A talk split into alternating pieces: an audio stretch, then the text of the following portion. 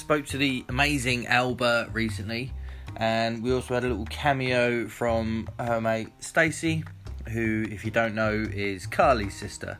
And you'll get to find out all about these people if you listen to the podcast.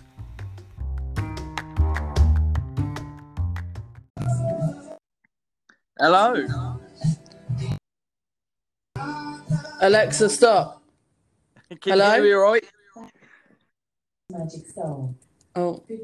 Oh, so, I'm totally, totally not prepared. I've got Alexa going on in the background. Right, I'm here. Can you hear me? I can. Can you hear me all right? Very sexy. Yes. Excellent. Oh, I've got my sexy podcast voice on, you see. Lovely. I love. I love a sexy podcast voice. Um, that's me pretending like I listen to podcasts. yeah, no, I was just going to call you up on that.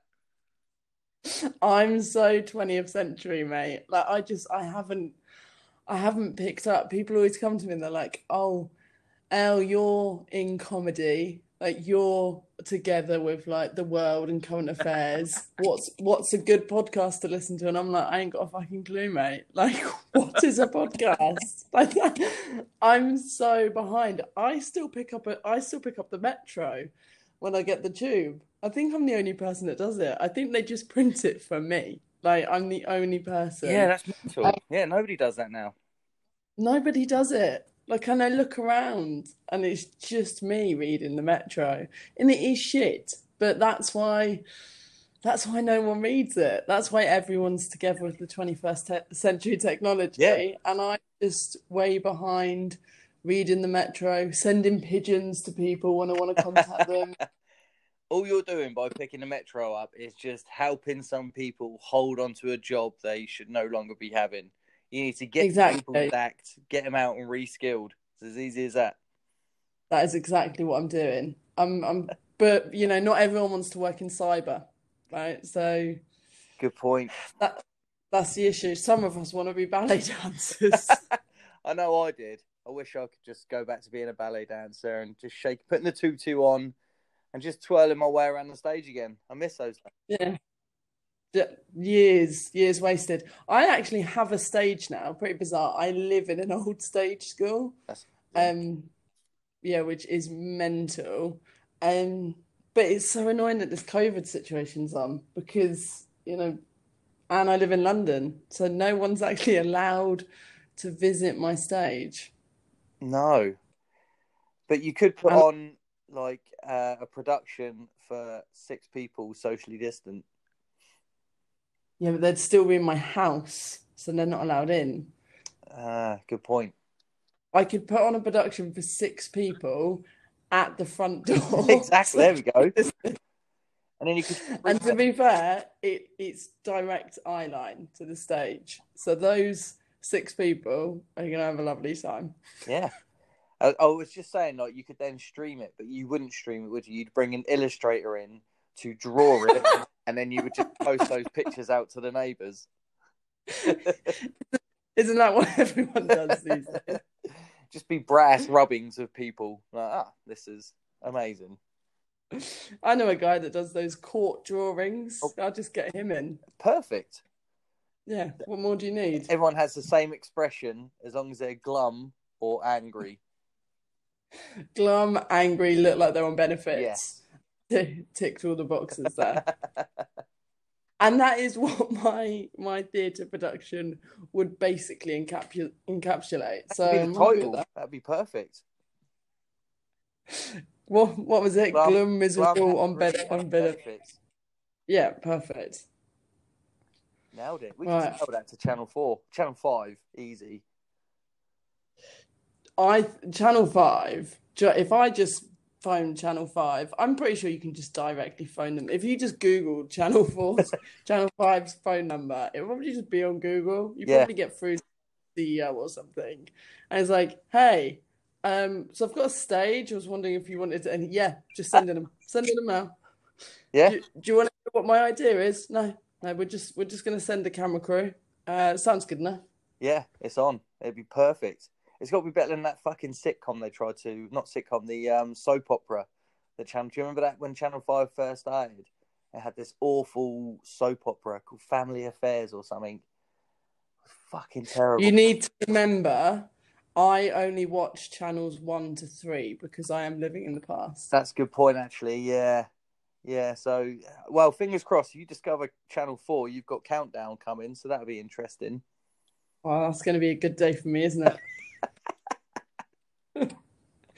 Like, oh, what have you been up to? Discovered this program, right? Get ready for it. It's called Countdown. Be prepared on the edge of your seat Yeah. stuff. Richard Whiteley, twice nightly Whiteley. He's a goer. That that is. It was that the original guy. Have you gone? Yeah. Have you gone back? Because obviously, I will be starting at the beginning Oh, with my absolutely. countdown view. Yeah. And you had a fat Right. Carol Vorderman. Fat Kaz, Yeah. Before she was is my favourite of the carols. Before she started doing her workout videos, Yeah. which was a weird stage in everyone's life, but you know, I was invested. Who wouldn't be? Right, I'm doing a shameless tin open. Ready? There it is. I just went to my fridge because I was convinced I had a bottle of wine. And um well, anyway, long story short, I don't.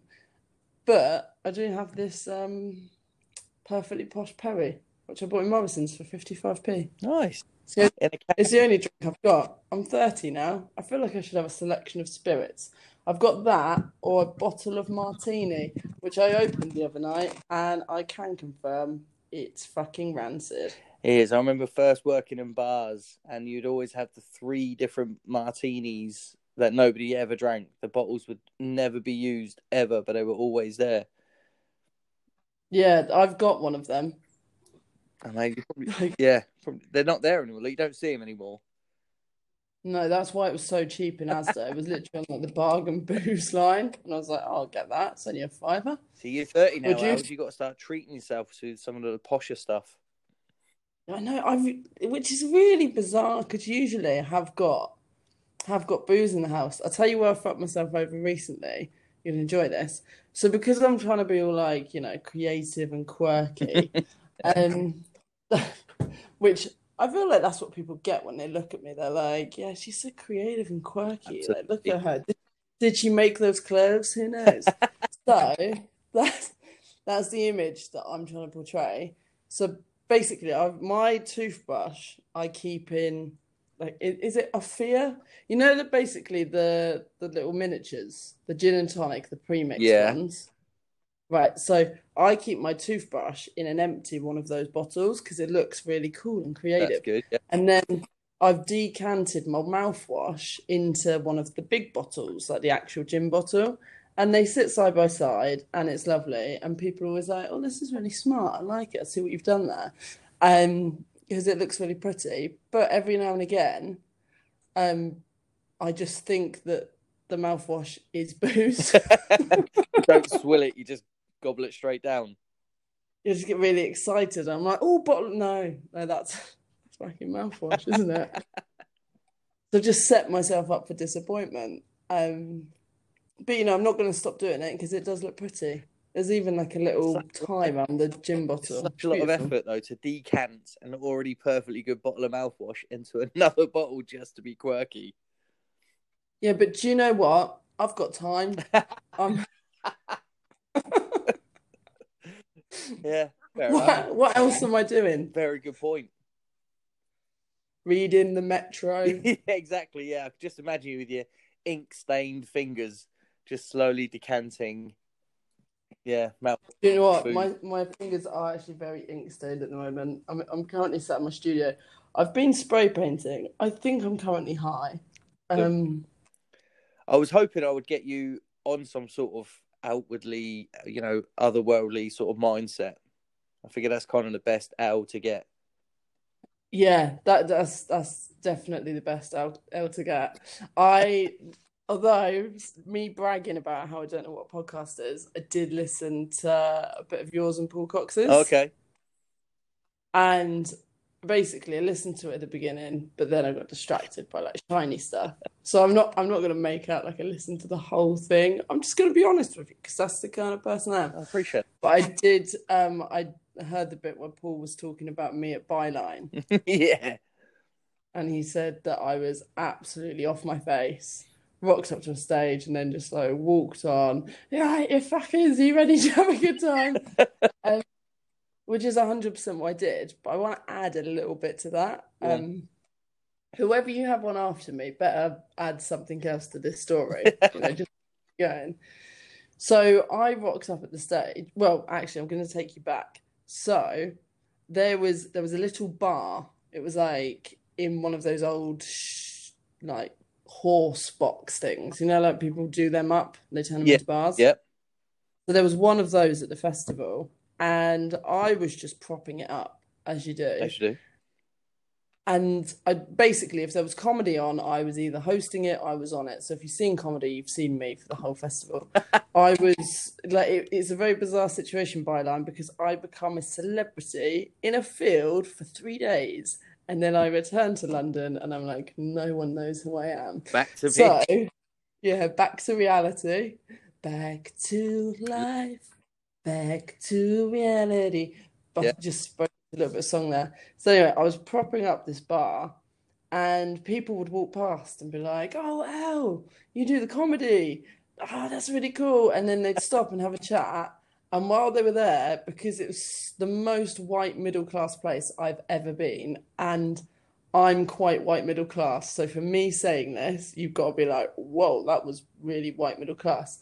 Um, they people feel a bit awkward because they've stood in front of this bar for so long, so they'd feel obliged to buy something. Nice. Um, so the guys running the bar basically said that they've worked out that they do like basically 10 times more sales in the time that I'm stood there than when I'm not. So they were just giving me booze to keep me there, That's amazing. which is why when the evening rolled around and I rocked up to the Forest Forum or whatever it was to do this gig, I was absolutely off my face. Like, I was so drunk, I couldn't really walk. I was by the side of the stage, and Luke Geddes, who is a fantastic booker down on the South Coast, books you for loads of things, he runs the House of Comedy, was stood there with um, Craig Campbell, and they were like, Yeah, I don't think she's going to be able to do this. Like, she's, she's fucked. So look, at her, she, she can't even walk. Luke came over to me, and I'm not going to say I remember it because I don't. Luke came over to me and went, uh, "Oh, you, you all right? You good to, you good to go on?" I was like, "Yeah, yeah, absolutely fine." And um, he just went back and said, "Yeah, she said she's okay." And to be honest, we haven't got anyone else, so Fuck it. she's she's just gonna have to do it. Yeah. And I walked on, um, and apparently just switched like that. And you know, that show business, isn't it? That's When you've good, got a yeah. job to Your just got to learn that professionalism took over. Yeah, then I started throwing a dildo around the place. Yeah. Um, that was a good laugh. But yeah, ev- all in all, we we had a right jolly. And I'll tell you why I think I'm good at it. I spent many a time coming home as a teenager, very, very drunk, and instantly have to be like, hello, mother. Me and my friends have just been out in the field looking at grass and things. You know, well, I don't, I don't know what teenagers do that isn't drinking. So I'd basically go home, pretend that I wasn't off my face and smelling of dodgy Richmond cigarettes. yeah. Those were the days, weren't they? Two pound a packet. Yeah. Don't even Sovereign, sovereign with the cheap ones when I was coming up. Yeah, Sovereign. Everyone smoked Sovereign or Richmond. Mm. That was it. And then gradually moved on to the Richmond menthol because I became an adult. Yeah, that's it. Yeah, the last cigarettes I was smoking before I gave up full time were menthol. The little ones with the ball in it, you'd pop. Oh yeah, they were a delight, weren't they? Yeah. They were the ones. I think the main reason I went on to menthol was because we used to steal cigarettes from my friend's dad. Yeah. And he smoked menthol. And then gradually you just become accustomed to it, don't you? That's it. Yeah. And then smoking another cigarette just just didn't seem right. It's like, ugh, Yeah, no, it was bizarre. unrefined. They used to always be on holiday as well. Do you know that family? Bit like Yeah. the Trot, sort of like a bit of a wheeler dealer type of family. Yeah. They'd always be back from a holiday, something was going on, and the garage was just flogged with cigarettes. Yeah. Fags, backy, and booze. Yeah, like literally that that that was it. It was the best friend to have. I'm not naming any, but um, yeah, that was that was my misspent youth, smoking Richmond and drinking Lambrini in a park. It's perfect. We I wonder whatever made me want to be a star. Where in Southampton did you grow up, Els? You are from Southampton, I'm right in saying that. I am. I am from. I'm from Rownhams. Um, Okay. It has a service station. Yeah, All la di da. It's got a McDonald's now. It's all a bit fancy. a little bit posh. A little Romsey way. Over Romsey Way, yeah. So this is what I I mean when I say I am very white middle class. Yeah. Yeah, So for me to Romsey, something white middle class, damn, that's real white middle class. Right, so guess guess that's my intro. Yeah, I mean, well, I knew it wasn't going to follow the normal pattern. So rather than writing out any normal questions, I wrote six things just to at least try and cover during our chat. I mean, we're 15 minutes in, we've covered three of them already, so we're not doing too bad. Have we? What have you? What have you written down? Oh, I've I'll written tell you what. Do you reckon you can guess what I've written down? I've written six things that have summarised you. What do you think? Um, why are you so good looking? Is that? did you write that down? Did you write that down? I wrote nudity. Nudity, right? Classic. Yeah. I'll I'll, I'll put that as a subgenre of Yeah. Why are you so what good looking. looking, obviously. Um, that prob the classic everyone always wants to know is how how you started comedy. Was is that in there? Comedy, that's there. Yep. I've just got one word, one word for each thing. So six Oh. words I've got for you. You've got new. nudity. Lord, hold on, hold on, hold on. Friends FaceTime me. Ah. Hold on, hold on, hold on. Oh, but not stop it. ah, see, you have to like the rules of podcast. you got to put yourself on do not disturb. No, no, it's just let me just accept this. It's, it's like she's doing it for a joke. Oh my god! Right, I'm so sorry. It's all right. It's not the worst thing that's happened during these podcasts. I've got a sofa that's arriving at some point as well. That's okay. We can. Um, just just so the listeners are aware. yeah, we'll cut off when it arrives. Just cut off, and then I'll send you another link, and I'll just join them both together. Easy. Perfect. Right. I, I like people to be aware of, you know, the fact that I am a very busy person. People FaceTime me, got a sofa arriving, drinking my Perry, everything's going on. Right, let's cancel FaceTime off of my. I don't know how to do it. Right, let's just, we're just gonna hope for the best. Right. Let- Stop it! Why? Oh my god, I'm so sorry. Do you Can have an stop? iPhone? I'm, re- I'm recording a podcast. Well, I didn't mean to call you. Okay, bye then. weren't even on purpose. Stop. Can you stop? What where are you? I'm at home. I'm in my studio. I'm recording a podcast. Who with? oh my God, why does it matter? Oh. I'm recording right now. Oh, you're doing a podcast right now? Yes. And I'm single. I don't know if your friend's single. Just trying to throw that out there, Al. What? Just wondering if your friend's single because I'm single. I'm just throwing it out there. Okay. Got to Right. take opportunities where I can. Still recording? You're Am I now on your podcast? Yes. Yes. Wicked! Hi, everyone! Hi! What's your friend's name, Al? Stacey. Stacy. Yeah, Hiya! Hello, Stacy. Can she hear me? I think so. Yeah, I can hear you. Hello, Stacy. Nice to meet you. Can I just say, Hello, I'm Stacey Stacey. never phones me. I'm really nice and blonde and lovely. She's nice and blonde and lovely. That's what she said. But And go away now. Is she I'm- single? Are no, you single, she's not single. Right now. Yes, please. But I'm really hot. She is really hot. Yeah. Send us a picture. We'll put you on the front of the podcast. we'll put we'll put you on the front of the podcast. okay? Elle Bert featuring Stacy. Can you?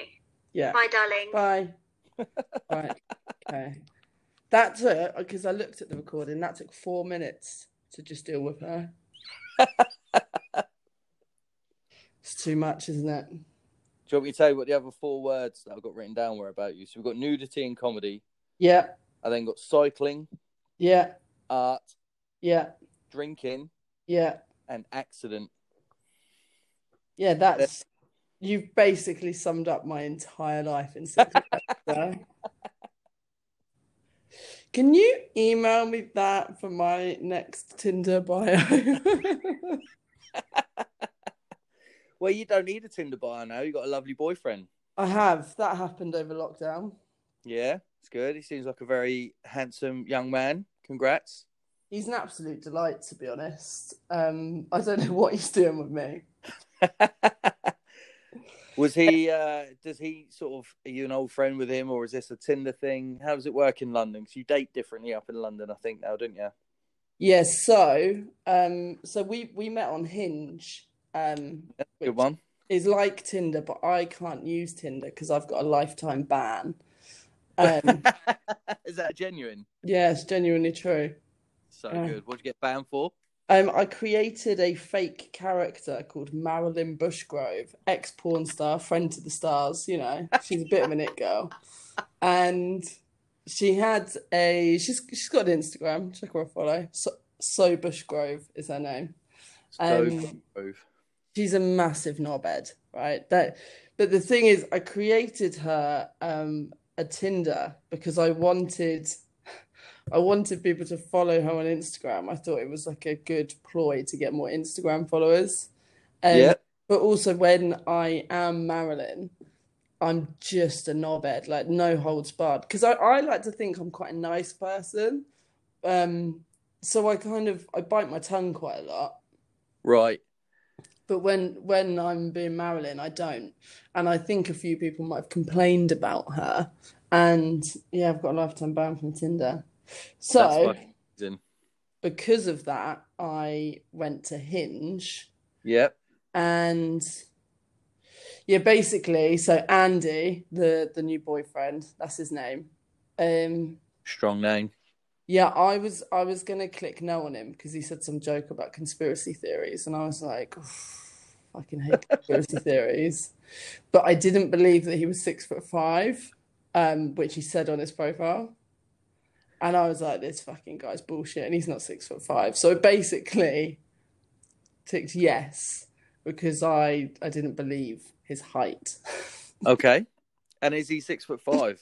Yeah, he is six foot five. I also arrived to our first date after I'd been swimming in the Serpentine, which is the pond in the middle of Hyde Park, and I was drunk. Um, because obviously I didn't really see this going anywhere. Um, I just wanted to see if he was six foot five or not. And I think my first words were, "Fuck, you are six foot five, aren't you?" And then, yeah, I totally wasn't invested at the beginning, but then it turns out, um, he's an absolute babe.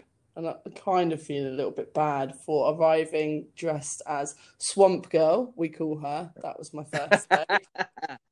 Yeah, like, I do feel a little bit bad, but do you know what? She had a lot about her. She was um she was a mess, yeah. but for some reason I managed to trick him into a second date, and now here we are. That's it. Well, he managed to look past that, didn't he? Sort of real Elle. Yeah, he looked past it. He thought, Yeah, thought look past. underneath this smelly drunk girl, there's just Yeah. a drunk girl. It's like every every American like teen rom com. You like turn up as this like stinky rat, and then he washed you down, and there was this gem underneath. Yeah. I mean, our first date, he was close to washing me down, to be honest. He was like, get in the shower. On your first date, good man. That's strong. I'll be honest, I still at this point wasn't seeing this as a potential relationship. and I was quite drunk. And I thought, do you know what? We might we might as well have some fun here. Yeah, Yeah. got got washed down. Um, he didn't physically wash me down. I feel like I'm I'm digging myself into a nice hole here. Right, so what else have you got written on your list? Uh, so that was it. Cycling, nudity, art, comedy, accident, drinking. So Okay. cycling's a big one because you fucking cycle, or you seem to cycle constantly. Was that a lockdown thing? Because me and you, our first interactions were me really networking around comedy. Your name's banded around loads, and we were friends on Facebook and then Insta. and then everything was cycling. So was that a lockdown activity, or was that something you've always done? Yes, so pre-lockdown, I used to just use those rental bikes, you know, the really Yeah. shit, like the Boris bikes. Yeah. Get from A to B, all fine. Um, also my day hustle was I work in a gym, which, you know, keeps me quite fit. But as soon as lockdown happened, I was like, fuck, I'm gonna have to do something. And I didn't want to touch the like germ infested like little That Santander makes sense. Yeah. So I committed, bought a bike, um, but also I've got this real thing. I'll tell you why I went a bit mad for the cycling, because I don't really like doing any other sport. But um, I don't like people that map their ride and then sort of display it like it's a trophy. That's right. I just remembered now what you were doing. This is what made me laugh. Yeah. Following you on Insta. So I, I those people really annoy. Like, so I have Strava. Obviously, if you've got a bike, you've got Strava. They go hand in hand. And I'm like, yeah, map your ride there. If people want to follow you there, they want to follow what you're up to. But don't take that and then post it on Instagram and Facebook and be like, oh, look at me, I went on a ride today because I'm a massive bellend. Right? Just just keep it in the one place. But at the same time, if I am going on a 30 mile bike ride, I kind of want people to know about it. Do you know what I mean? So Yeah. So you do appreciate the fact that you want you want to show off. You appreciate people were showing off. yeah, like I appreciate. I don't appreciate that they're doing it. It's really knobbish, but I understand why they're doing it because I'm an attention-seeking whore, and if I do Yeah. anything, I'm like, "Oh, I ate some broccoli. Look at me. Do you know what I mean? Like, praise for it. Yeah, exactly. I want the praise. So the the loophole which I discovered, you know, glitch in the matrix, was that if I started cycling big penis maps over London, um, people found that funny, and then I can share it on other social media because people are like, yeah. ah, she drew a dick.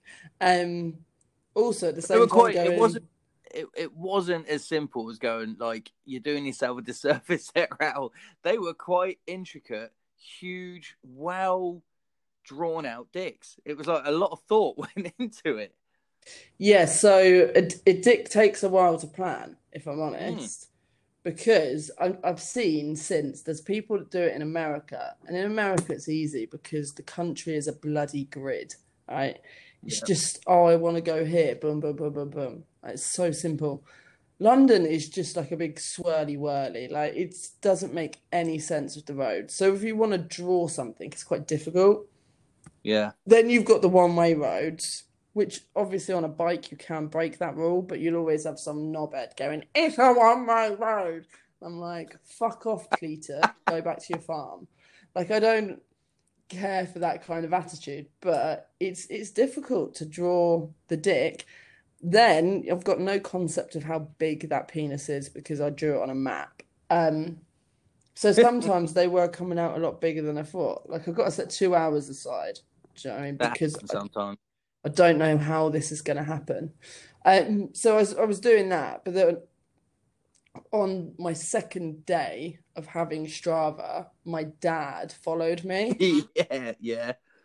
Um, and my my dad, you need to know two things about him. He is a massive cycling enthusiast. Like he loves cycling, and he worked for the Ordnance Survey like his entire life. Okay, so the two things that he loves are maps and cycling. So I come along with my big dick rides, and I'm thinking, Daddy's going to be so proud of me. and do you know what? He oddly was. He was like, "That's quite impressive." it Um, was impressive. It really was. and to date, he has liked every single bike ride I've ever been on on Strava. So, so, but also part of this comes down to the fact that he tried to befriend me on Facebook years ago, like when it first came out. And I just said to him, Look, Dad, if we're friends on Facebook, we're not going to be friends in real life because that's you're going to see into my life more. You're going to see those drunk photos, you know, the tits out. You're going to see all of this. You don't want that. And then when he started following my dick cycles, I thought I should have just followed, accepted that friend request on Strava on Facebook and been done with it. And then also, so I I had COVID like right at the beginning. So then I was running around London like I was a superhero. Um, so I just didn't. I kind of gave up with the old isolating and all of that. Um, so then my dad's just basically commenting on my activities. They were like, "Oh, so I see you went to East London the other day. What are you doing there?" And I'm like, "You're stalking me, you mental man." So yeah, that was that was the cycling thing. But I did. I got my first bike was stolen, sadly. Yeah, Black Betty was it? Black Betty one. Yeah. So then, um, you know, it, I'd had heroin at that point. I was enjoying it too much. So not literally. I wasn't like now seems like a good time to experiment. Um, yeah, I'd I'd tasted that sweet, beautiful bike, so I wasn't wasn't returning to the the rentals. So I went and bought Black Betty too, and me and Black Betty two have been having a lovely love affair. And was it Black Betty 2 that you were uh, involved in the recent accident? Quite a serious accident, required stitches. Yeah, yeah, yeah. So that was Black. That what that wasn't that wasn't Black Betty two, but it was in Black Betty two timescale, um, which I'm happy about because if one bike had been stolen and the other one was in that, I wouldn't have been happy. But no, I was on a Santander bike. So I'll give you the backstory because it's quite enjoyable. Me and um, me and my best friend, who her sister just FaceTimed me, but I'm not going to say any names. So if anyone knows her, they can put two and two together. Or Um, Stacey, she introduced herself. yeah, so it's her sister. Okay, She's called Carly. Fuck it. So we were we were out in London. This was like mid-pandemic, right, going on. But we found one bar that was still open. This was also pre 10 p.m. curfew. Yeah, Um, so we managed to stay out until like four o'clock. Um, at four o'clock, the club closes, and I went to book us an Uber, and it was like twenty five pounds. And Carly was like, "Nah, fuck that, mate. We'll just cycle home." Right? And I was like, oh, might as well, because we've already got the Santander bikes. That's like free. You know what I mean? yeah. Um, so we're we're on the bikes. You also need to know that me and Carly play a stupid game on these bikes, which is called Got Your Light. Um, anyone that's familiar with a Santander bike will know that there's a green light at the front, which is a bike. It's like a light of a bike. Yeah, And we basically play it with the lights. So you've got to get the other person's light with your light. And it's a right laugh. Do you know? We've had a lot of fun with it over time. But at this particular moment, we were very, very drunk. And we were cycling down um, the pa- Pall Mall and the road that leads up to Buckingham Palace yeah. going literally as fast as you can on a Boris bike. The road was closed to cars, and so we had like the whole stretch to ourselves. I'm in front, and I'm like giving it some. Carly is a very competitive arsehole. Um, so she's coming up behind me, like, "Ah," and I keep looking behind and you know, I can see her face, like going, "Ah." and um, at one point she like sort of, she went to the side and then pretty much just forgot that I was on the bike in front of the light and just took me out like completely. Fuck. Um, and we both landed. Head was gushing out of blood. Two Yeah. police cars, just by chance, drove past. Um, and they got taken to hospital. Five stitches in the arm, uh, butterfly stitches on my head. Week off work. It was lovely. You know, I had, had a great time. couldn't um, couldn't give any hand jobs for about a week. Oh, So, yeah. lad. Poor Andy. Also, this was quite early in in my new relationship. So. Oh, so there's still a lot of mouth work going on anyway. You won't get into the lazy hand job just yet. Yeah, but I couldn't, I'll be honest, I couldn't really do a lot. Yeah, we Um, couldn't even raise your eyebrow. Yeah, no, I, I still can't. Oh, really? Yeah, no, like it's sort it's coming back a little bit. But if I Yeah. raise my eyebrows, I'm convinced they're both up. And I look in the mirror and I'm like, they're, they're not. They're not at all. That's all that scar tissue bundling up. You need to massage that out. Yeah, I've I've been doing the massaging. Yeah. Yeah. But um it's going all right. Uh, but when uh when I was laying on the floor, I'm quite proud of this quote, so I'm gonna tell you. I was laying on the floor, my head was gushing out with blood, right? I'm laying there, legs still on the bike, sort of leather jackets hanging off the side of me. It was it was a mess. It was a mess. And was it Carly taking the pictures? Yeah, because I told her to. That's so good, right? I was like, take some photos. So, so this is going on, and the police officer comes over to me and says, um, "Have you got any? Um, oh, what's the? I can't even think of the word. Have you got anything wrong with you, basically? Okay. What, what's the fancy term for that? Uh, like impairments, something like that. Yeah, something like this. Um, we basically said, you know, if, if you if you got anything, you need to tell us of, right? And I just I can't remember this at all. I was heavily concussed, but I just went, yeah, yeah, just that I'm annoyingly good looking.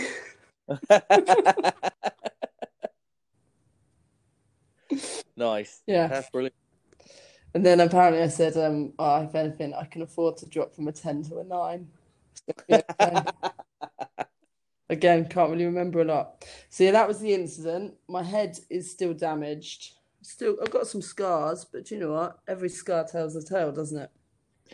Yeah, my head is mapped with scars. Whenever I fall over, I land on my head. Seems to be a thing. So I fully get where you're coming from. I, I, I kind of have that as well. And my head's a long way from the floor. Do you know what? Yeah. You think my bum might be like, do you know what? We've got this. But never, never does I it do that. It's always my head going, we'll take one for the team, man. yeah. I um with me, I've got scars all on my hands, like some decent scars where I used to put my hands down. And then I somehow think I've convinced myself to put my knees down, which I've now had some like fairly decent knee operations. And so all I do now is I don't put anything down and I just fall on my head or my face. Seems to be yeah, I don't actually I think that's it psychologically. My body's gone, well, you hurt your hands and now your knees, so just land on your head. That seems to be the thing that takes it best. I mean, when you've done it so many times, it's well trained, Yeah. isn't it? Yeah, exactly. I think the worst head injury I've had recently was I was trying to get a key out from under a mat, you know, and someone leaves you a key under a mat. I mean, that sounds really dangerous. Yeah, but the I, I was pissed up and I was trying to pick this key up, which they hadn't left it on a key ring or anything. It was just flat on the ground, and I was trying to pick it up and scoop it up, and then I just fell forward into the brick door frame, the like corner of the brick door frame, and um yeah, just like my whole body weight slammed my head into it and split my head wide open. I still got a decent sort of dent in there now. So I didn't put my hands up, didn't like buckle my knees or anything, just pivoted straight in a fulcrum straight into it. Were you drunk at this point? Yeah, yeah, hugely drunk. Oh, it's fine then. yeah, As, so as long as you were it. drunk, Yeah, then it's just like, yeah, no worries. And my ex partner at the time felt the knock, woke her up. She come downstairs. I sort of pushed myself off the thing, stood up, and it was like Carrie, like the film Carrie. All the blood just poured down my face and head, and wouldn't stop bleeding. As you know, when you open up your head, it just bleeds and bleeds, doesn't it? Oh yeah, yeah. Like literally, there was so much blood on the ride Mm. when I did mine, and I just, I just kept laughing as well because it was right outside Buckingham Palace. It was literally right outside, and we had all of the blues were going. Um, so I I phoned an ambulance, and then the the first police on the scene, they also phoned an ambulance. So we had two police cars and two ambulances. Sorry, taxpayer. Oh, Um, made such a drama of it. Yeah, I mean, I did need the stitches, um, and the lights were going, and I sort of jokingly said to the police officer, I bet Liz is fuming all of these blue lights outside her house. And he genuinely looked at one of the other police and went, Yeah, we should probably turn these down a little bit. Just scenes of Philip at the window going, What the fuck are they up to out there? I'm going to go down in a minute, Liz. I'm going to go down and tell him. Yeah, I'm gonna go bloody down, and then just oh, that would have been great if I'm laying in the middle of the floor and a very annoyed Prince Philip just walked out. Would have made my day. What bloody hell are you doing? He's used to an accident, isn't he? So Oh yeah, he's not on a Santander bike though. He's in a big old Range Rover.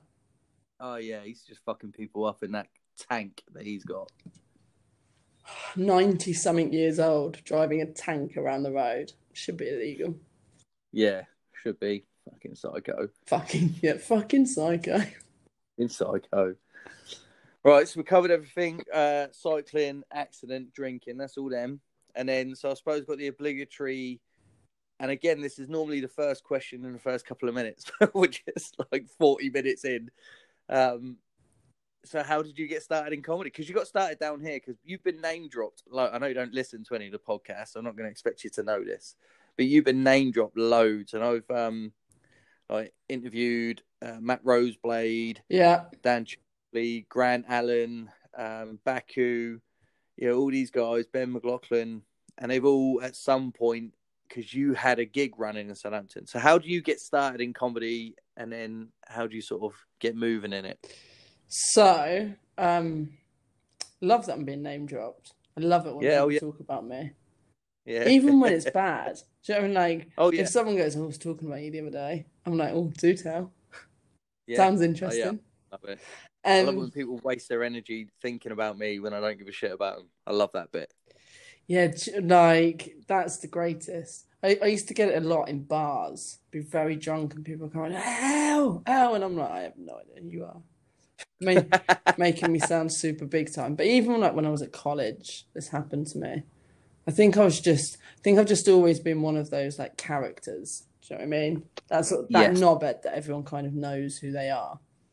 Yeah, Yeah, that's always been me. Um, I won't apologise for who I am. I've got a fly trying to attack me right now.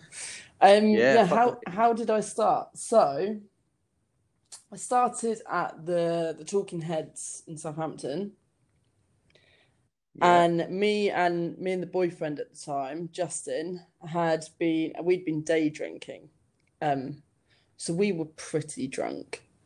Um, it was us two and his friend Tappy. We went into the Talking Heads. It was their open mic night, and I said as a joke, um, "I'm going to put my name down. I'm going to do some comedy."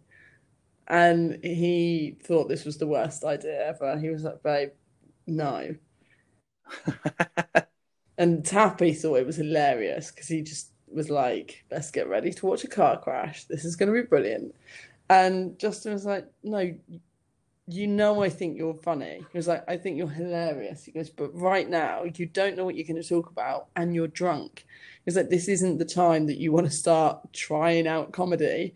Um, he said, I think, why don't you, you know, go home, write some stuff, and then do it next week? And I was like, no. because essentially that's quite sensible advice. It was very Like, sensible advice. supportive. Yeah, he didn't want me to make a fool of myself. Yeah. Um, but I didn't listen. So I went into the smoking area, smoked my menthol cigarettes, and Yo. I had a napkin, and I just wrote some stuff on this napkin. Then I think at half nine was my slot. I just went up, spoke for six minutes. People laughed. Um, it wasn't, it wasn't, it wasn't terrible. It wasn't great. Do you know what I mean? Like I've got the video somewhere, and obviously I look at me now and I look at that, and I'm like, oh my God, what on earth was this girl doing? It was terrible. I literally walked up onto the stage and was like, hello, um, I'm gonna tell some jokes. Like it's like it was like that. It was so awkward. How long ago is it? Um, that was four four years ago, and then yeah, then I don't know. It wasn't like I say, it wasn't shit. So the guy that ran the night came up to me and said, "Can you come back next week? Like we never get stand up comedy, and when we do, it's shit. Um, we really want you to come back." So I was like, "Yeah, cool, I'll come back." And then because it was the same venue, I just like wrote another. I actually wrote six minutes. I wrote some stuff down this time. Um, did that, and then I came back again. I just landed from Amsterdam, and I'd gone straight from the airport to the Talking Heads.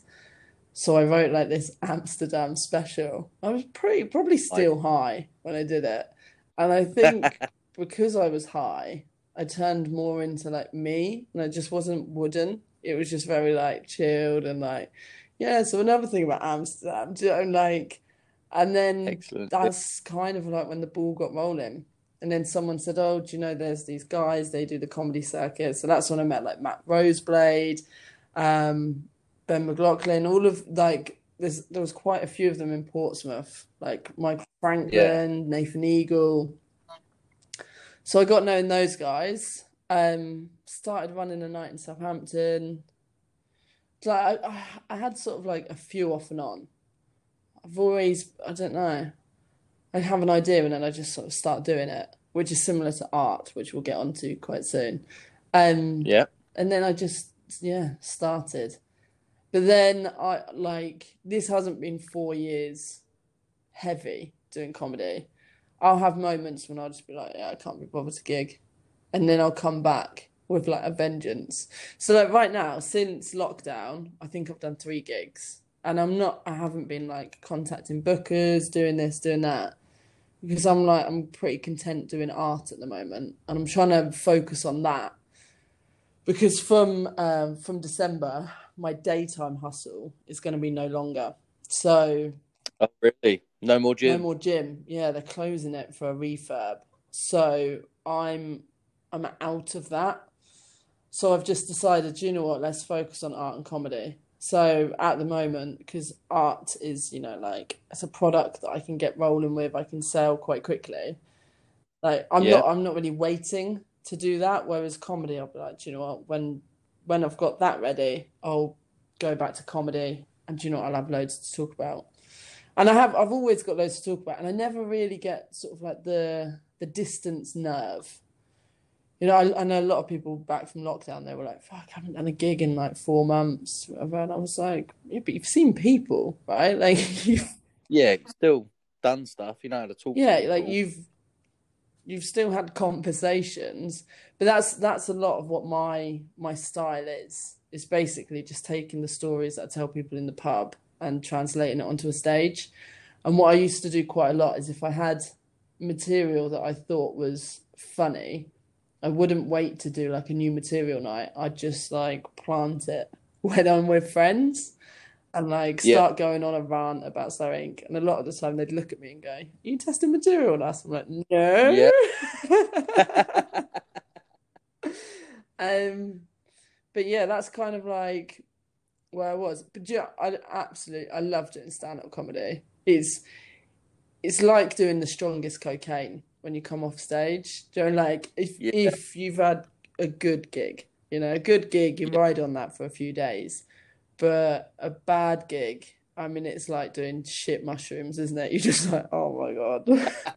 Oh, Just the worst experience had to come down as horrible. yeah, no, it's just hot. And you wake up the next day and you're like, what the fuck was that? But I, I've definitely, like, I've spoken to some people, granted, like a lot, of them, especially in the open mic circuit, are not good. But you know, when you chat to people and they go, oh, yeah, I bomb pretty much every time. And you go, why are you still doing this? Yeah. And I'm like, and they go, "Oh, "Have you ever bombed?" And I'm like, "Oh, I think I did like once." But like, I know, I know when I'm having like a bad gig, but me having a bad gig isn't isn't anyone else's bad gig. Still getting Yeah, it's just it's just Yeah. worse than what I'm used to.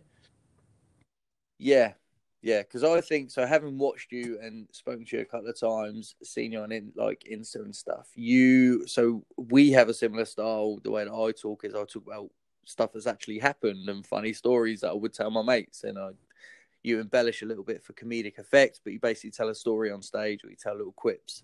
It's not like a joke, punchline, joke, punchline, or pun or any of that stuff Yeah, and you also seem to uh, live a life that gives you material, or at least put yourself into situations that gives you material. yes, I definitely do that. I I generally say you've got to ask me to do something 1.5 times because every third every Right. third time I'll say no first, and then I'll go, all right then, yeah, fuck it, let's do it. Yeah. But I don't know. I just I've kind of got a bit of a an ethos in which you know try it, try everything twice. You might not you might not Mm. like it the first time, so try it again. And I, th- when I was at university, and I know you shouldn't live your life by stupid quotes that someone's probably read on the back back of a toilet door, but someone said to me, you never remember. You never you're never gonna look back at your life and remember the nights you stayed in and had loads of sleep. And I guess that's kind of just like stuck with me. And whenever anyone says, you know, "Oh, do you want to do something? I'm like, yeah, let's do it. Do you want to do this? Do you want to Mm. go? Oh, so and so's having a party. Yeah, I'm like, I'm there every time. Like you, and a lot of my mates, they, they don't even ask me stuff now. They just say, if they know I'm free, they'll go, "Are you free on this date?" And I'll go, "Yeah." They go, "Cool. We're we're going to Yeah, this rave," and I'm like, "Sweet." Yeah. because they just they know I'm gonna say yes. Like if one of if Mm. one of my mates said to me, "Oh, there's an illegal rave happening in Hackney Woods on this date. Do you want to come?" And if I was free and I said no, they genuinely like think there was something completely wrong with me. They were like, Yeah. they were like, no, but seriously, are you okay? Like, what's what's happening? This is so out of character. And I think because I do do these things, I said do do, um, and I put myself in those situations. I just, I'm very much like a, a fuck it kind of person. Like, yeah, fuck it. Let's let's see how this pans out. And usually, when it pans out, it's absolutely hilarious. So when people say to me like, "Oh, why have you got these mental stories? Why why are you doing this?" I'm like, "Oh, because you know I was at some mad party on Wednesday night, and you were in watching Coronation Street with your kids." You know, so Mm. I think because I've Yeah, right. I've basically I've created that life for myself that it's you know it's, it's sort of it speaks for itself like but nothing can ever just be normal for me my mum says this. She says nothing's ever just normal is it? Like why can't you just go for dinner and it been I remember once like so me and some friends went for dinner. Genuinely just like nice. Oh yeah let's go for dinner. It's like on a Wednesday night or something. And I was wearing a like a bomber jacket. You know the one that has like the little pocket in the in the arm? Yes. and one of my mates said, um, but what what the fuck is that pocket for? It's just like you can't fit anything in there. I said, oh, sometimes I put money in it, and sometimes I just use it for Yeah. drugs. Like if I'm, I was gonna say that's a drug That's a pocket. drug It is a pocket, isn't it? pocket. I was like, if I'm at a festival, I might put a proper couple of pills in Yeah. there. I was like, sometimes I'm surprised by what's in there, and I open it up, and it was two pills in this pocket, right? And we've only gone for dinner, and then we thought, oh, we might as well just do half a pill each. that is the start of every good night.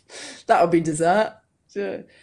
Would you like to look at the dessert menu? No, thank you. I'm about to half, uh, pop half a pill here. Um, gonna have a lovely time.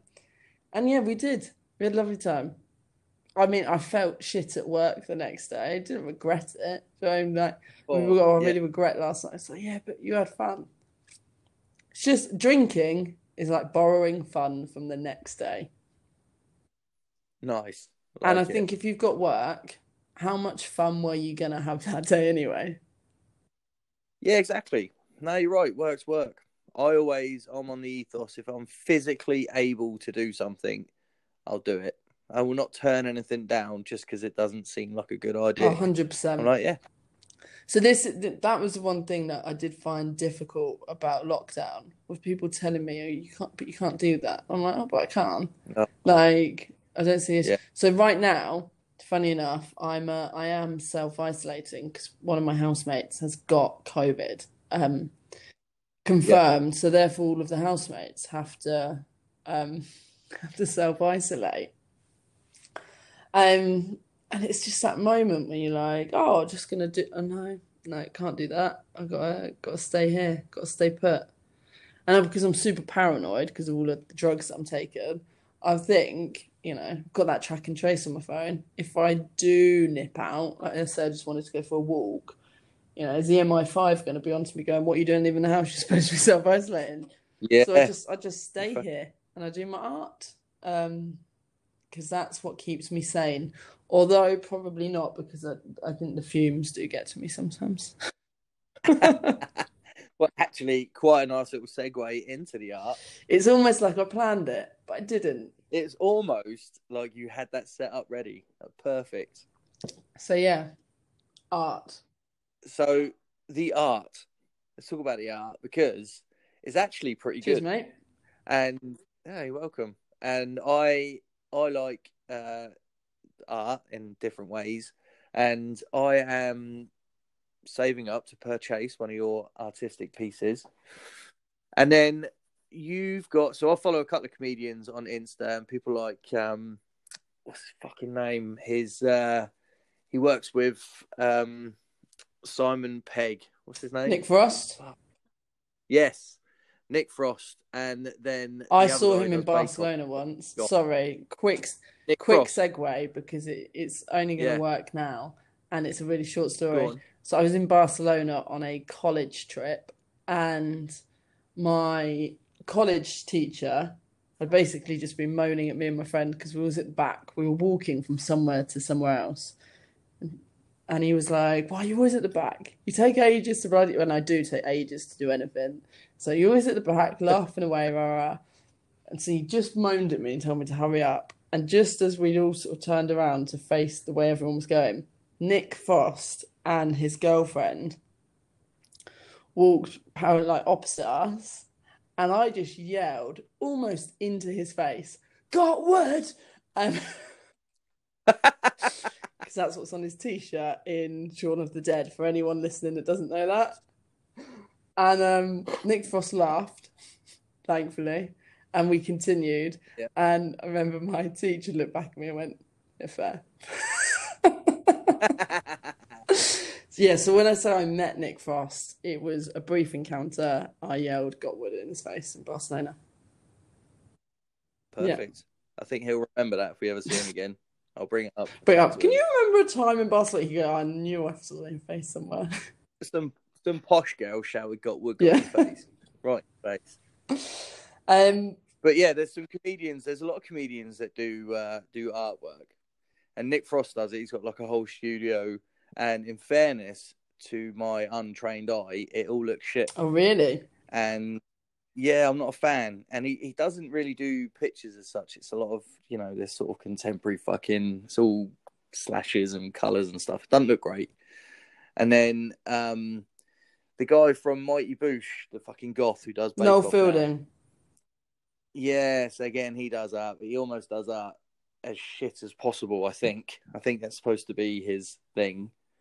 Um, so th- there seems to be a a correlation between comedians and art, but your art is actually decent. I was going to ask if you've been like trained. Was art something that you you know about, or just something that you like to create and it's built up into what you do now? Um, so currently looking at Nick Frost's art on Instagram, and What yeah, it's it's shit, isn't it?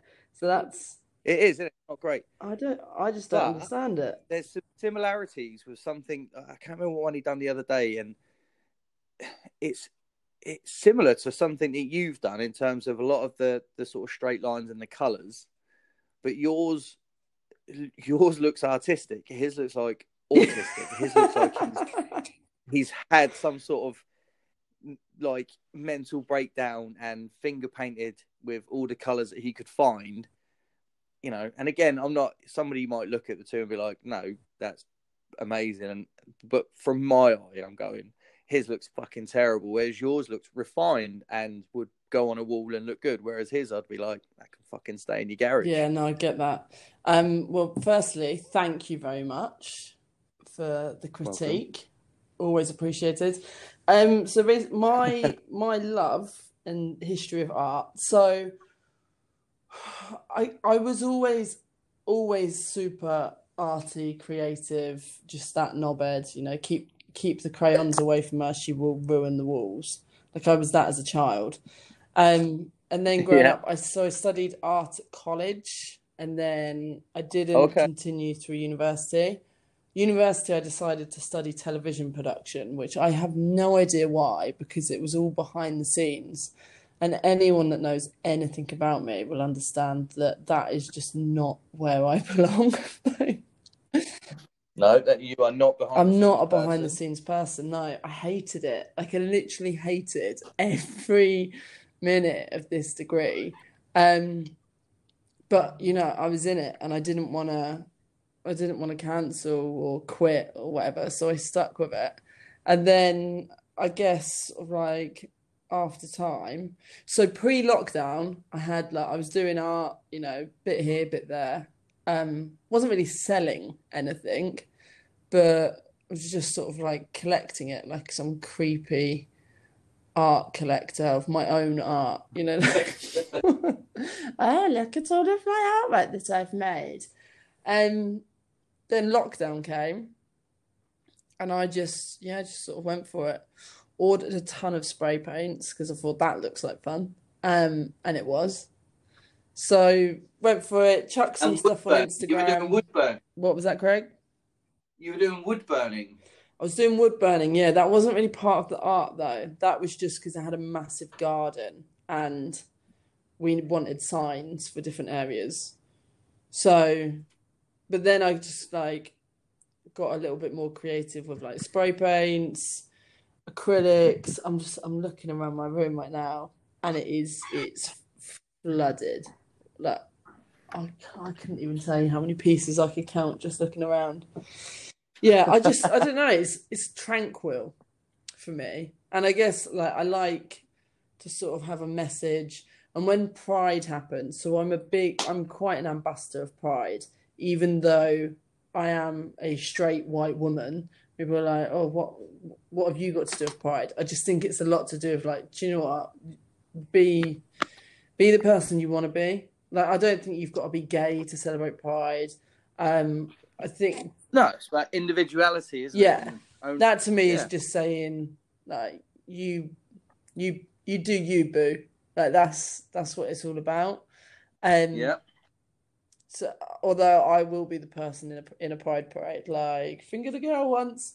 Um it was an experimental phase. I was going through something so I don't even know. Do you know what? Let's let's move past that. So yeah I just I go through phases. But I tell you what I um I started doing a collection called and I was doing this before lockdown actually. It's called Colourful Language.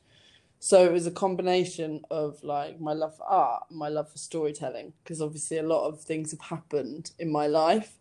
So each piece was like named after a story and then it goes with the story. So for example there's one I've got a piece called All of the Yellow Lives in the Corner and it's just a story about my crack whore birth mother who is fucking mental. And it's just like what she said to me once. And it's like and bear in mind there was no yellow in the corner.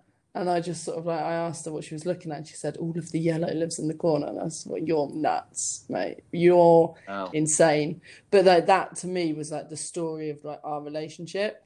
So I've got a Yeah. piece where you know all of the yellow is in the corner and that's what that's about so it's like that's very abstract but then I've got other bits which you know I've gone stencils.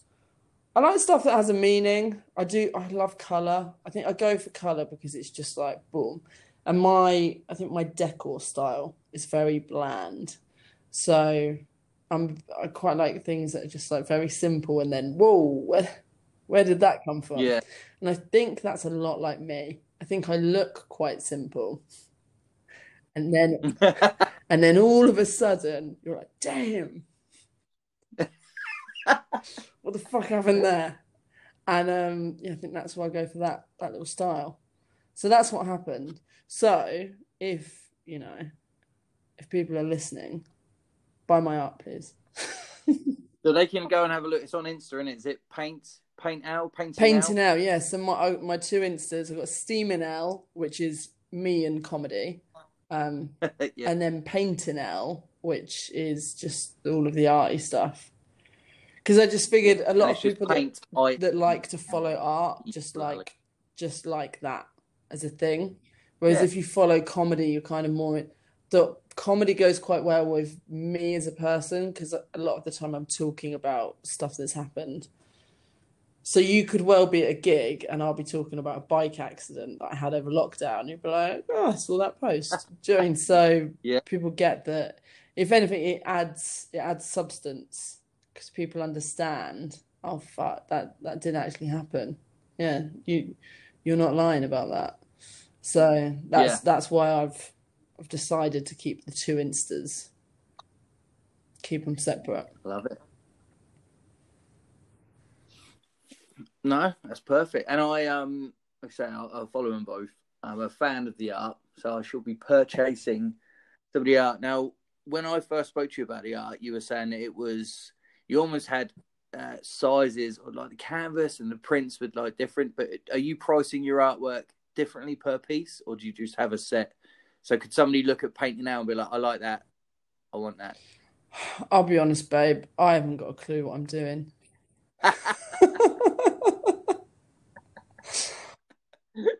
I knew from that exhale that was going to Yeah. be my uh, that would be my answer. I'm literally I'm I'm running into the darkness with my eyes closed, if I'm completely honest. I just I a lot of the time I base it on time. Um a lot of the time I base it on how much I like the piece. And I think, Yeah. well what what would I pay for that? Yeah, I'd prob I'd pay 500 quid for that. I'll, I'll sell enough. it for 500. But then I can do other bits and I go, mm, yeah, I'll probably pay 50 quid for that. And then I just I just do it like that. I do usually I do it on like obviously size. So if something's bigger, it's going to cost more money. But sometimes, like Yep. I've done it before. I've done something that's big, and I've been like, oh, I don't really like that. And then, you know, it sells. Like, oh. Maybe I don't know everything. no, you don't know. Yeah, you don't know what you don't know. But if people are willing to pay for it, Yeah, that's the thing. I'm Amazing. making all this art, and I've I've got like there's a piece that I think is incredible, and I go, yeah, this this this is the one. They go, why is no one buying this? But everyone's buying that shit stuff. It's like, because you don't know what's good, mate.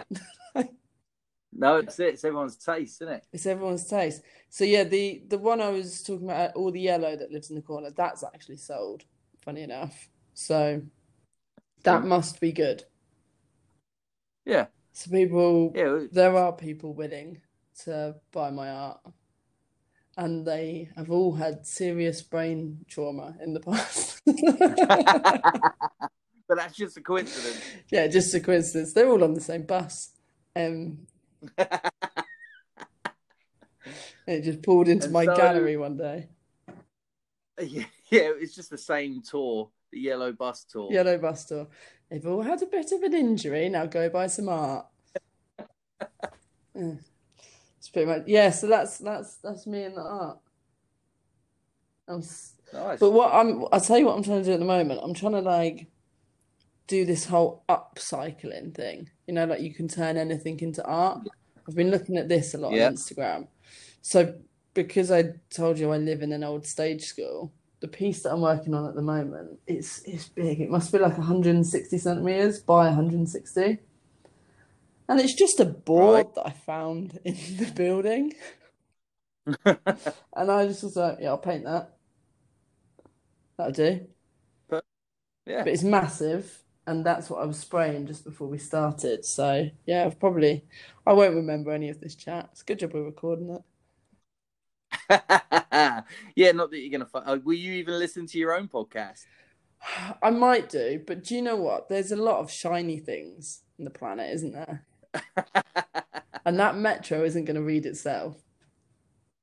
no, you're right. Actually, yeah, I shouldn't be trying to compete with the Metro. Do you know the do you know what I love about the metro, right?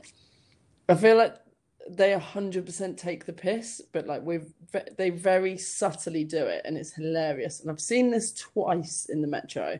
Bear in mind, I don't actually commute that much, so I don't read it very often.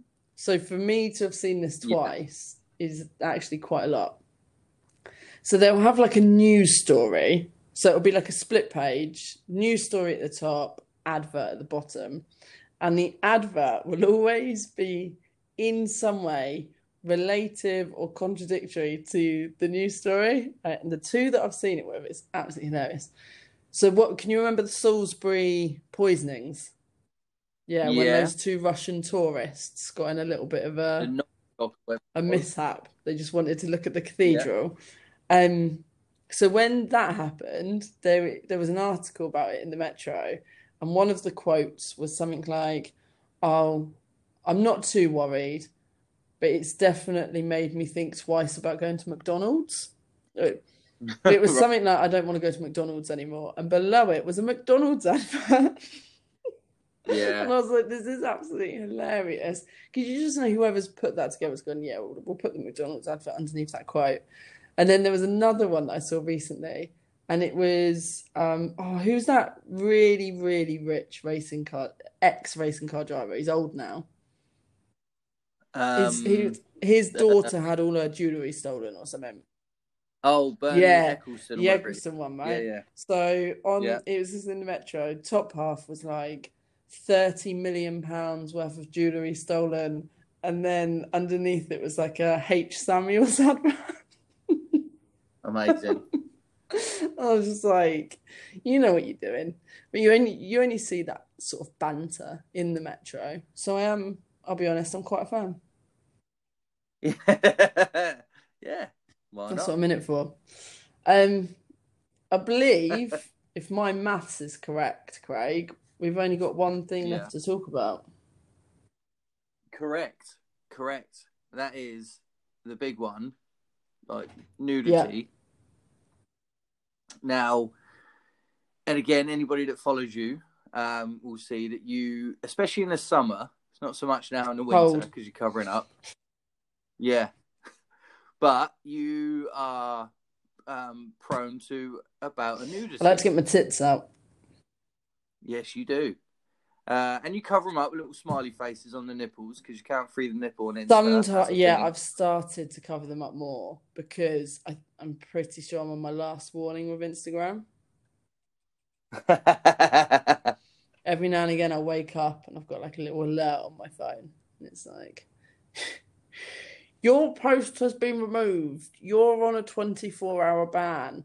Um, and it is at one point my algorithm was completely messed up. Like I wasn't appearing in like my bestest of friends stories. Like, and I was posting something, and I was like, "Guys, are you seeing this now?" Like, nah, not at all. And it's like Instagram has just completely destroyed my social following, just because I wanted to get a tit out. Do you know what I mean? Like, it's it's ridiculous, but I.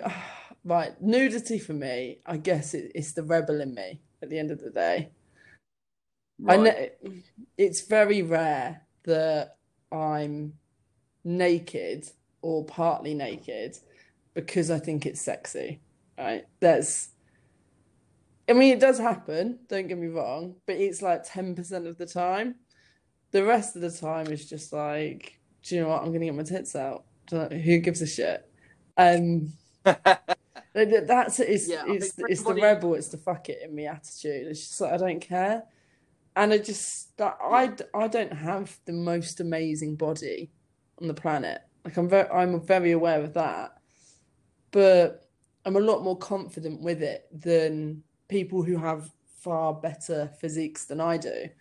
And I think the reason is I'm like, do you know what? Like, who cares at the end of the day? Like, oh, God forbid, I, showed a nipple, you know, call, call the priest. What will ever happen? Send her to hell, burn her. It's like, it's, it's a nipple. Like, who gives a shit? And I just, I think, I think a lot of people need to chill the fuck out, if I'm completely honest. So anybody that listens to this might be thinking, you know, that might be an inappropriate question to ask her about nudity, and is she one of them uh, like social media influencers is always pouting and like topless and soft lighting? But you're right, it isn't. That isn't how No. you do it. Don't do it in that like objectify me type of way. Um, and it is it is funny and it is humorous in how you do it, and um, yeah, there, yeah, it was a.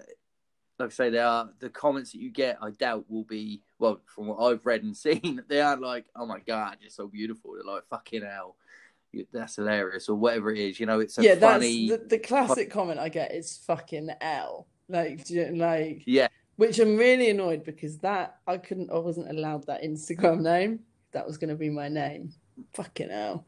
Um, yeah, that's usually it. It's like, oh, what are you up to now? Because a a lot of the time I look at a photo and I go, that's a funny photo, but I tell you what, it would be funny if I had my tits out. Like, Mm. why not? Yeah, And I'm now at the point, I think enough people have seen them, and you don't have you don't have to dig far into the internet to find them. There's still there's still some that Instagram hasn't quite clocked are there yet. What I've worked out is if I put it in an album, if it's not front if it's not the front cover, but it's a few Right. pages in, You sneak it in, in the. In yeah, the I get away with it. But um yeah, I just I don't I don't understand why in my mind I don't understand why it's wrong. But also I'm a very open-minded person and I've always said this and not a lot shocks me. Subsequently, people like friends have told me that I'm the worst person to tell a shocking story to because I have no reaction. You don't get. Yeah, like I've had yeah. mates come up to me and they go, "Oh my God, I had the most mental weekend, right? Get this, ended up having an orgy with two of One Direction, right? Did some acid, ended up at a party at Malcolm, Michael Barrymore's house. Don't worry, no one died in the swimming pool. Um, do you know, like, they'll have that level of story, and I'll just sit there and go, "Sounds fun." Yeah. That sounds fun. And they're fun. like, yeah. why are you not reacting? And I'm like, oh, it's just, it's just a nice story, isn't it? I'm enjoying it. And they're like, why are you not shocked by anything? And I think that that comes down to the nudity a lot with me. Like nothing, nothing shocks me. So you know that you know that um, there's that classic image. You know the the black guy with the massive penis. Yeah, Yeah, we've yeah. all. Well, which one? Because there's two. There's a guy No, the no, it's the not him. It's there's the one with the fisherman hat. in the The- festival yeah, the fisherman Yeah. hat one, or the edge of the it. bed. Do you know what I mean? Whichever one it is. And a lot of the time, people will make a perfect thumbnail. So like, they're like, uh, Trump is dead, something like this, and then you click on it, and it's just a massive cock, right? And I've seen people opening these, and the reaction is just always, "Oh my god, oh my god, yeah, I wasn't expecting that." And then they like people. I've seen people almost throw their phone like across the other side of the room. Like they feel like they've been physically violated, right, by this image which is in their phone, which isn't touching them in any way. And I just think that's one way to overreact, you absolute cabbage. Um, but whenever I get sent one of those, generally my reaction is just like, big dick. Like, Yeah. they, yeah. I don't know who these people are that get offended easily and don't want to enjoy life. Because as well, I I suffer quite severely. Well, they're all in the comedy What's collective, that? aren't they? They're all in the comedy They're all in the comedy collective. They're all on a list. Hashtag not on the list. Yeah. Um, won't go into that too much. Um, no, No. but se- seriously, Craig, I've got, I've actually condition. That's the word I was going for earlier. Um, the policeman said, "Have you got any conditions?" You know, one condition I have actually got right. This is quite, it's quite serious, and I suffer from it very, very badly. Is FOMO. Um, yeah. and for anyone listening that doesn't know what FOMO is, it's the fear of missing out.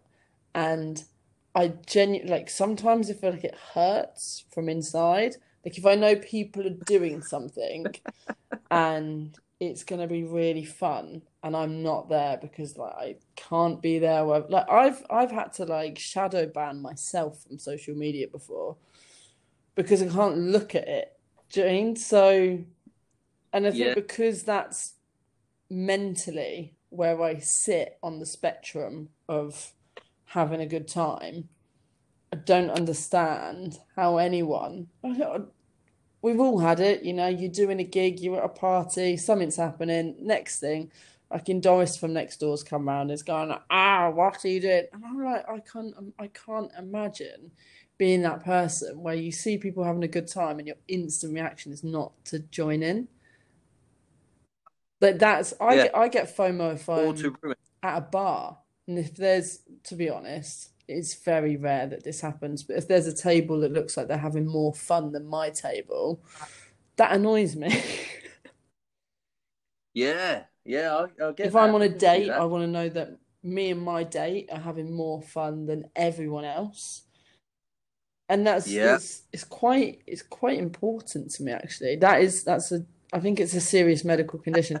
My doctor's yet to recognize it as as a thing.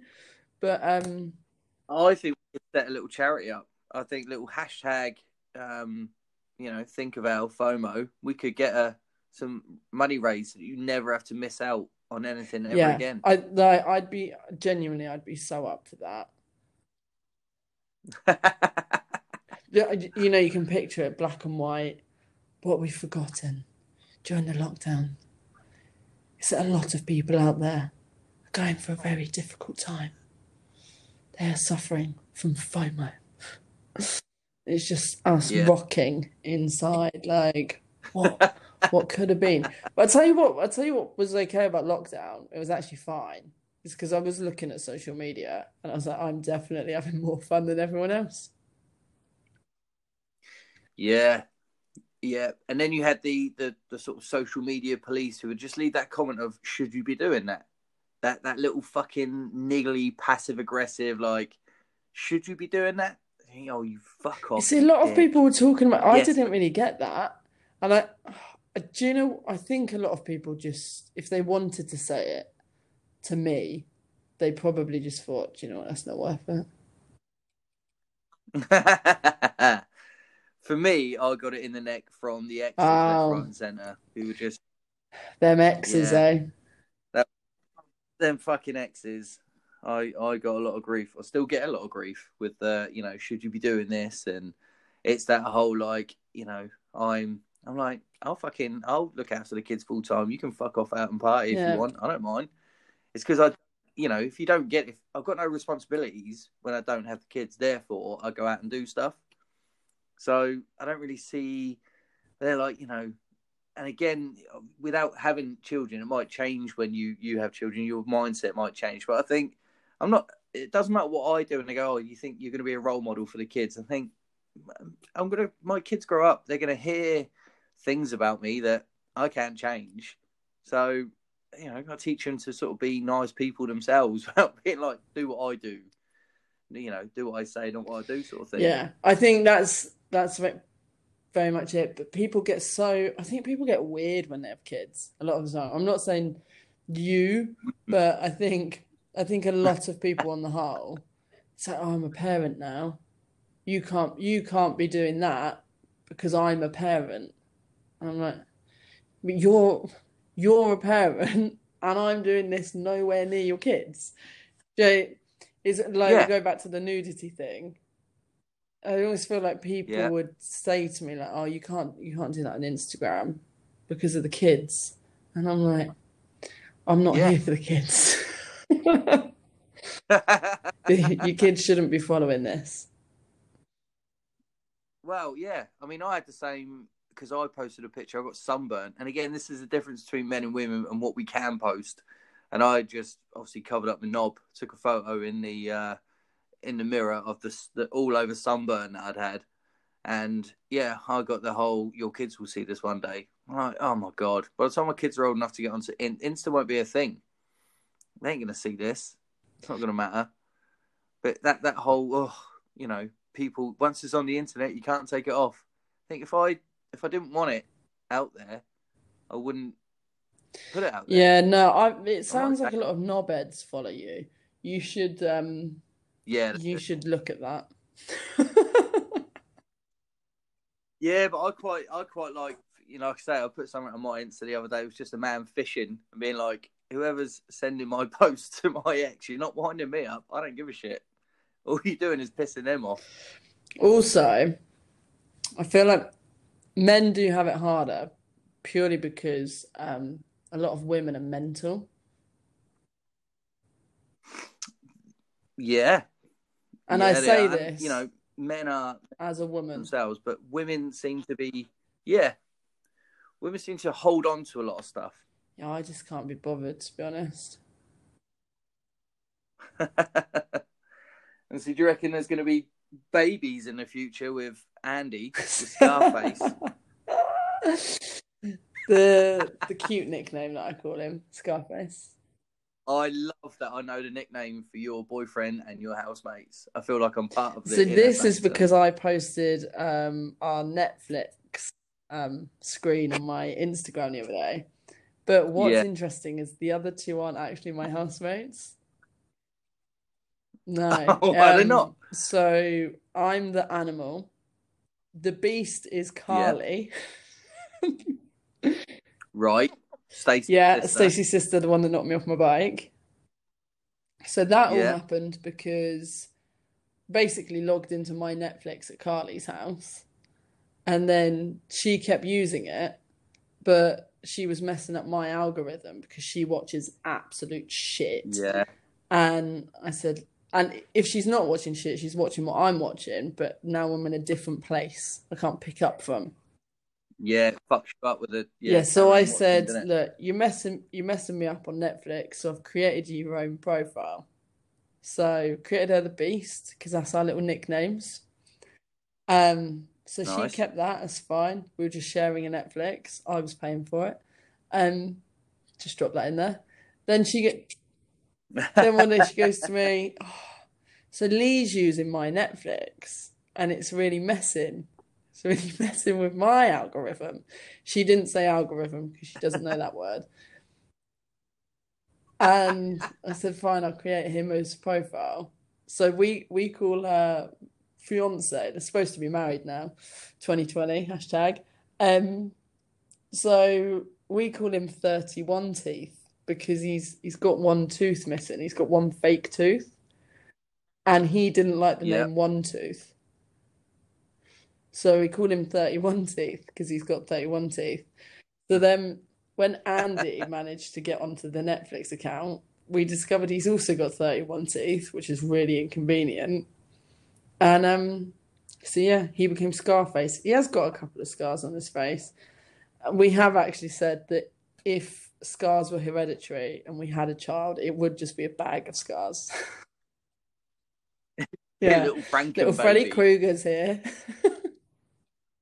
Nice. Um, so yeah, no plans to create our little bundle of scars anytime soon, if I'm honest. right. So we like massively ran over our hour that I said I'd keep you for. So I'm gonna wrap it up with two Yeah. last questions, like easy ones. Um so your favourite comedy venue round here, because obviously you're you're a South Coast comedian at heart, really, so you'll know a few round here, or even in London, I suppose. But what's your favourite comedy venue? Where feels like special? See, it's a tricky one because it's, what always felt special was the Talking Heads because it was like it's where I lost my comedy virginity. Um, Yeah, but that's that's now closed down. There's there's quite a few places in Portsmouth that I get like a sort of warm fuzzy feeling when think about like a drive past. I'm like, oh yeah, that's because that's a lot of places where like I started. Um, yeah, but the there's like, there's loads just like little event. oh, do you know what? I've done gigs in so many weird pubs in Southampton. Weird like backstreet boozers. Do you know? If you've got a space for a microphone, we'll have a comedy night. Um, I've done a lot of that, but I think now what really like really excites me about South is we mentioned Luke Geddes earlier. He runs the House of Comedy, just Yeah. like puts on some wicked nights. So last year he did the Giggles in the Garden at Sir Harold Hillier's Garden Centre. And it was just it was incredible. It was outdoors, almost six hundred people. Supposed to be back this year. I was supposed to host it, and then that fucking COVID thing came. Um, but now I Fucking think with what I've got going on with Luke, we've done a gig at the um, GS Bowl. Like I've done some quite big venues, a lot going on at the 1865. He's got a good thing going on there. Um, like now it's sort of like the excitement of like where's where are we going? Sort of like it's catching things on the journey. Mm. and going from you know those days when Yeah. I did I've done a gig and there's been four people in the audience and three of them were comedians and then yeah. progressing up to you know sell out venues that's that's sort of like the exciting thing and that is mostly at home for me which is very ironic because you know every comedian moves to london because that's where the comedy is and all of my best gigs are down south at the moment so yeah I'll say that.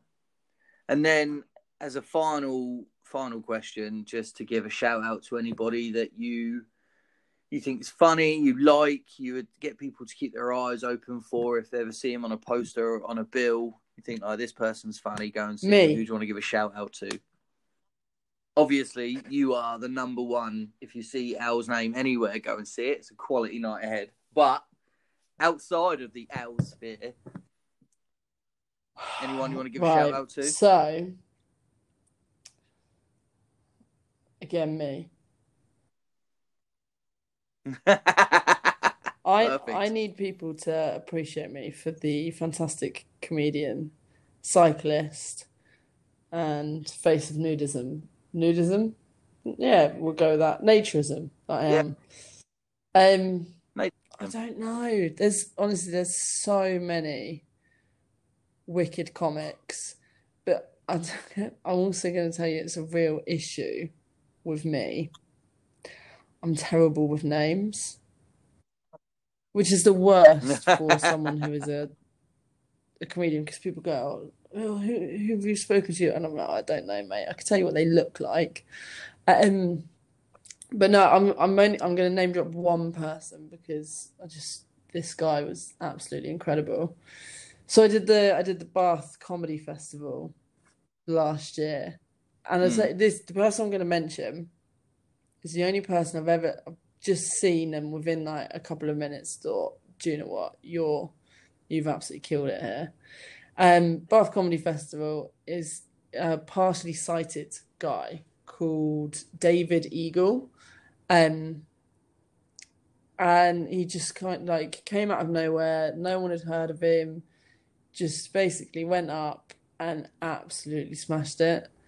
Um, from just like you know opening line, something about how he's a black guy. He's not. He's a white guy. But obviously, we've already gone through the fact that you can't see, and it's Yeah. just the way his delivery, everything was just hilarious. It's sort of like awkwardly, awkwardly trying to like get through, but I don't know, absolutely smashed it. And then I say one, um, the female who I think is absolutely killing it at the moment. And like I said, I like to forget names, so I'm just going to check that I get this right before I tell you. Kate Barron. okay. Yeah. Kate She's Barron. um I want to say she's Canadian. She's definitely American or Canadian. And yeah, I saw her do the Gong Show at the um call it? The Comedy Store. And Oh, yeah, right. she won, but yeah, fuck me, she deserved to. It was just like it's just so funny, beginning to end. Watching her on Instagram, she's great with a crowd. She really like shoots down hecklers. She's really good. Kate Barron definitely, um, I'd say is incredible, and um, David Eagle. So, do you know what? I've been kind. I've gone one from the male and one from the female. Being bit evens. I like it. So yeah, that's that's what I'd say. That and me, because I've got I've got loads of Yeah. stories. Yeah.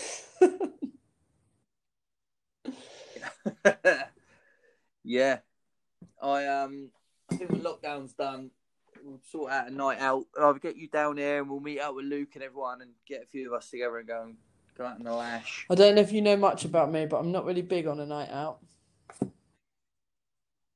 I know, if you could just come out of your comfort zone for a little bit, because I really need a decent night out with somebody that can keep up.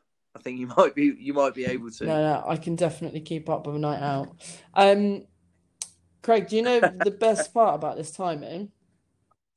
I've just received a message saying my sofa's going to be here in five minutes. Fucking yo, see? Serendipity. It's all worked go. out perfectly today. Absolutely smashed it. Lovely. Well, thank you very much for joining me. I appreciate you giving me all this time. I know you're busy. Yeah, busy, autistic, busy and busy and, and you kept autistic. concentration almost the entire way through. and you didn't No, I get didn't. Made it all the way through. Finished my Perry. Um, having a lovely time. Perfect. No, always, babe. Thank, you for having much. me. See ya. All these episodes of the podcast from the Lampoon are brought to you with the help of our friends over at Joke Pit. Uh, for any aspiring comedians or promoters out there, Joke Pit is a superb platform to post your events, to uh, develop your affiliates, post your merch. There's a million and one things you can do there.